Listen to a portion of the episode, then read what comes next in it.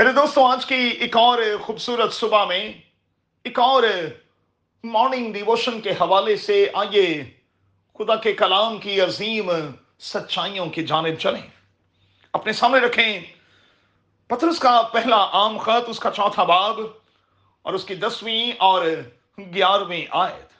آج صبح کے لیے ہمارا مضمون ہوگا it's not my talent it's his پہلی گرنتھیوں چھٹے باپ کی بیسویں آیت میں لکھا ہے کہ ہم اپنے بدنوں سے خدا کا جلال ظاہر کریں۔ اب سوال یہ ہے کہ کیا میں اور آپ ایسا کر بھی رہے ہیں؟ اچھا آج کے پیغام کے دوران یہاں کی انجیل کے تیسرے باپ کی تیسویں آیت جو ہے، وہ آپ کے کانوں میں گونجتی رہنی چاہیے۔ مہربانی سے اپنی بائبل میں سے اس آیت کو ضرور پڑھ لیں۔ ایک سوال کے ساتھ آگے بڑھتے ہیں۔ آج کم کون ہونا چاہتا ہے؟ کوئی ایک نام ذہن میں لائیں جو اس قسم کی روح رکھتا ہو۔ کلام کی آواز کیا ہے؟ جن کو جس قدر نعمت ملی ہے وہ اسے ایک دوسرے کی خدمت میں صرف کریں۔ نعمتیں فرق فرق ہیں۔ ہر شخص ہر کام نہیں کر سکتا، یہ ہمیں ماننا ہوگا، تسلیم کرنا ہوگا۔ ممکن ہے کہ کوئی خود کو کسی لائق سمجھتا ہی نہ ہو۔ کس کی طرح؟ موسا کی طرح۔ جو دلیل پیش کر رہا ہے کہ میں اس لائق نہیں، اس قابل نہیں، مگر خدا اس شخص کو لیتا اور اپنے جلال کے لیے استعمال کرتا ہے۔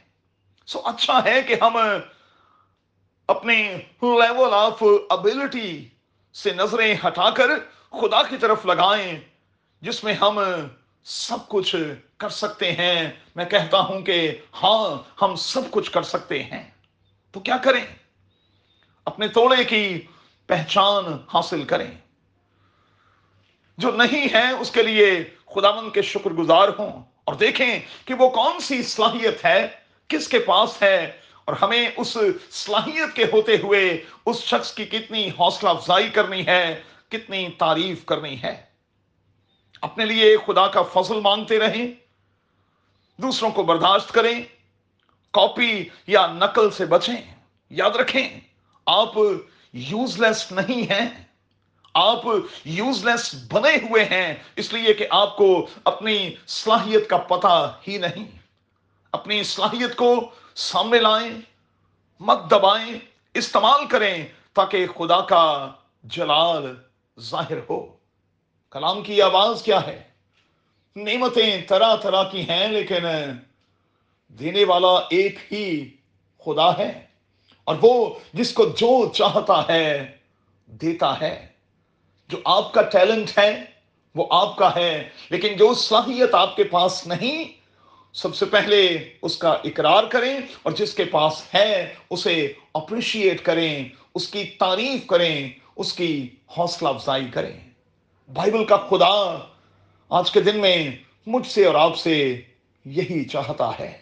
قادر خدا، آپ کو بڑی برکت دے، اپنا بہت خیال رکھیں۔ آمین۔